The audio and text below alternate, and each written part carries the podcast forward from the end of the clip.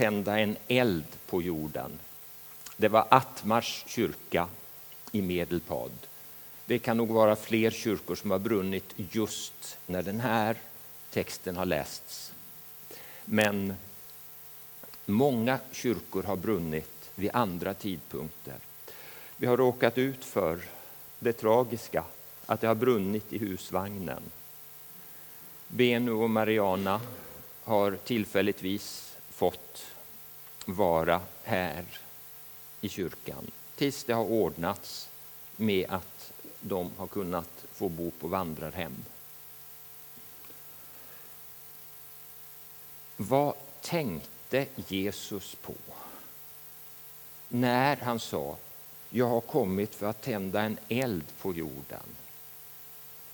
Vi har haft problem med brand i Sverige den här sommaren.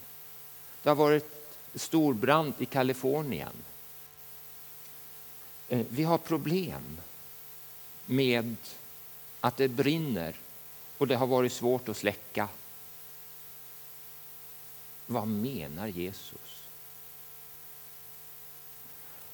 De flesta gångerna som Jesus talade om eld så var det den eviga elden som han verkligen ville att så många människor som möjligt, ja helst alla, skulle bli befriade från. För det var ju därför han kom. Det var ju därför han lät sig födas. Det var därför han dog eh, och uppstod, tog på sig vårt straff så att vi skulle ha en möjlighet att slippa den elden. Och så talar han ändå om att tända en eld. Skulle vi kunna få fram ordet eld här? Eh, se om det går och få det där framme. Eh, om det inte lyckas, så tänk er ordet eld. Här använder Jesus det i ett annat sammanhang. Elden, som inte bara ställer till med besvär är också nödvändig för att vi ska kunna ordna uppvärmning. Elden behövdes på eh, plats i templet för att det skulle fungera Eh, med offren. Elden som Jesus talar om här, det är väckelsens eld, den helige Andes eld. Både Matteus och Lukas talade om att Jesus skulle döpa i helig ande och eld. Det skedde på pingstdagen efter att Jesus hade dött och uppstått. Det Jesus ville, det var att det som han hade fått utav Fadern skulle förmedlas vidare. Han brann, så att säga, för att förmedla relationen till Fadern vidare till de människor som lyssnade till honom och de som skulle lyssna till dem. Med Lina Sandell kan vi be. O, att den elden redan brunne som du och Jesus tända vill. O, att all världen redan funne den frid som hör Guds rike till. Visst glimmar här och där i mörka natten en liten strimma här och där. Visst är den stora frälsningsskatten för månget hjärta dyr och kär. Men låt den elden spridas vida och gör den skatten mera känd. I tron ditt löfte vi förbida. att Anden blir oss rikligt sänd.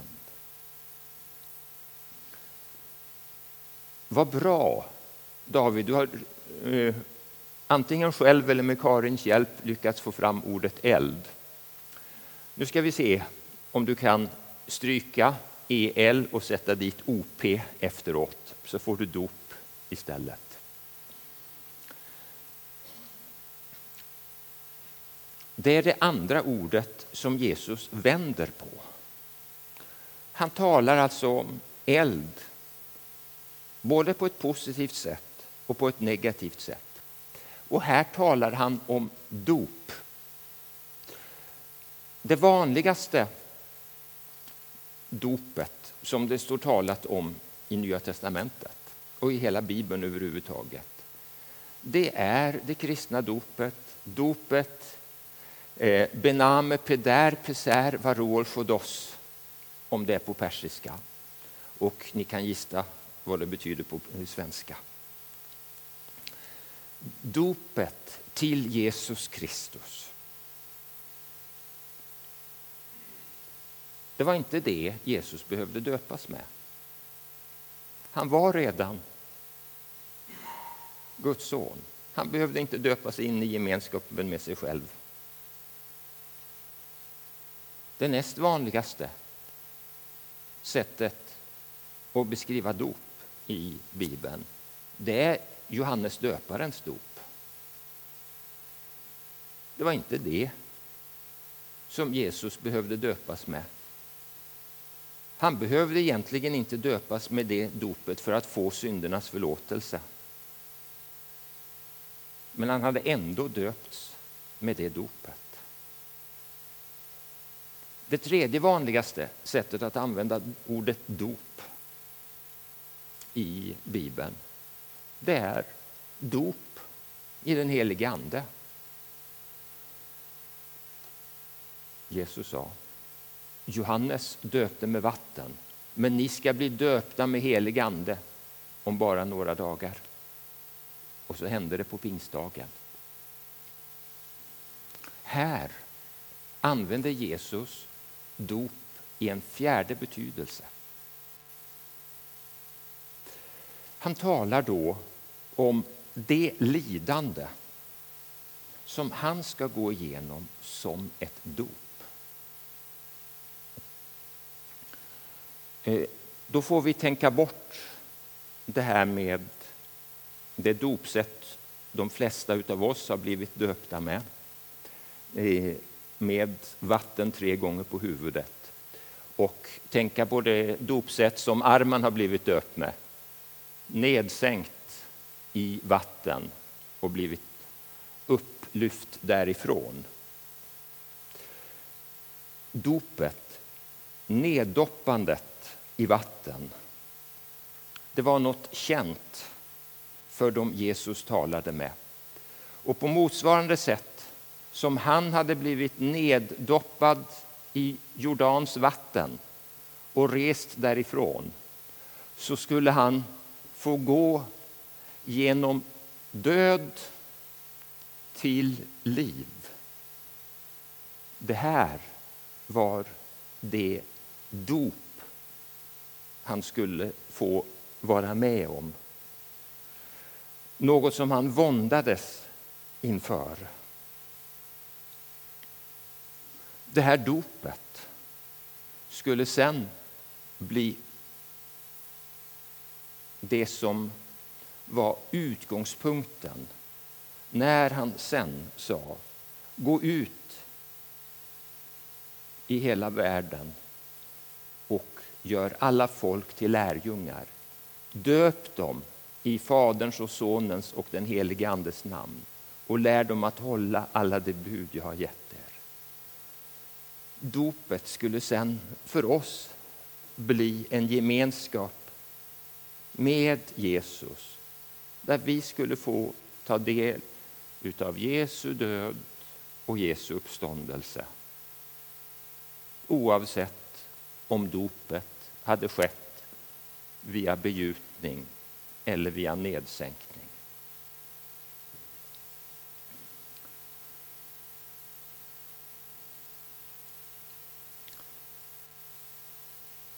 Jesus vänder också på ett tredje ord.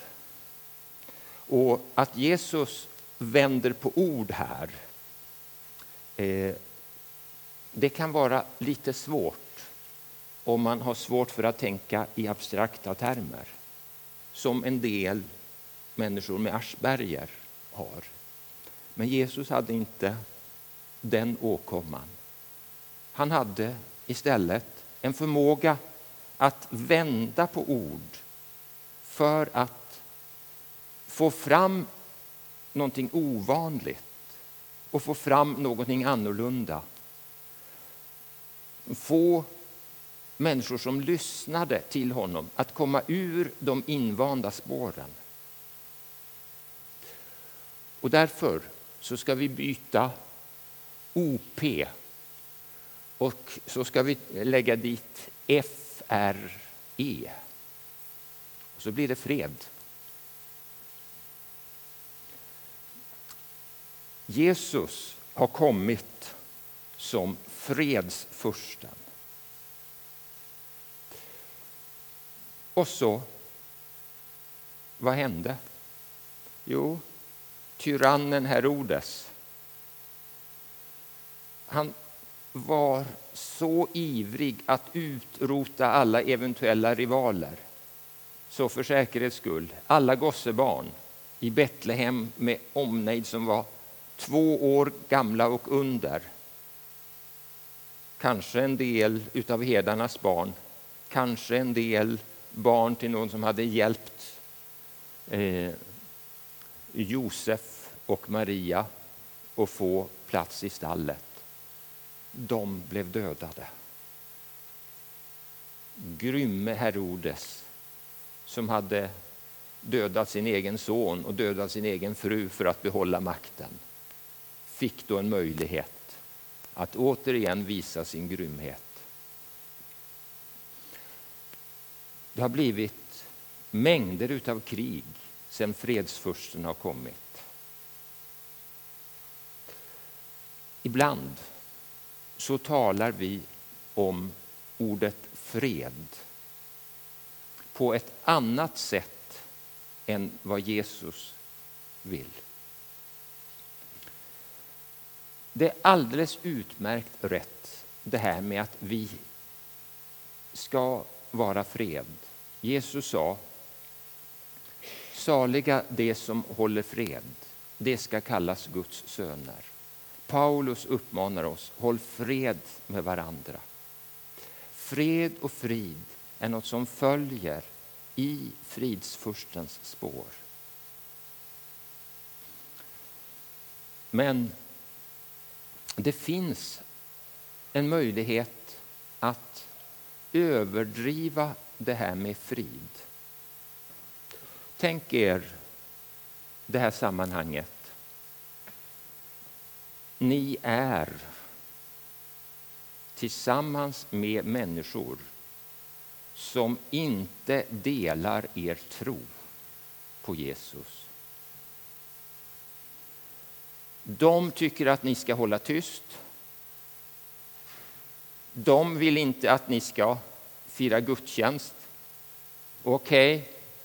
då låter vi bli att fira gudstjänst. Då låter vi bli att tala om Jesus, för vi vill ha fred. Då använder vi ordet fred på helt fel sätt. Det är istället fråga om att när Jesus kom in som fridsfursten så kom han in i en värld full av strid och oro. Det blev en kamp för den friden. Och fridsbudskapet har blivit motsagt.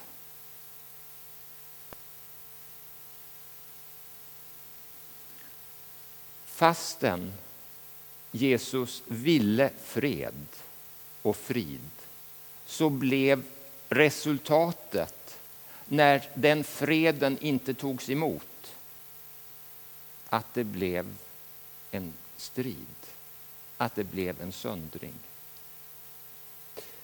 Vi ska inte vara rädda för den söndringen.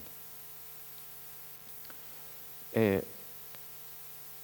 nu vill jag be den person som har blivit döpt och som har fått mest motstånd för sitt dop komma fram och vittna. Arman.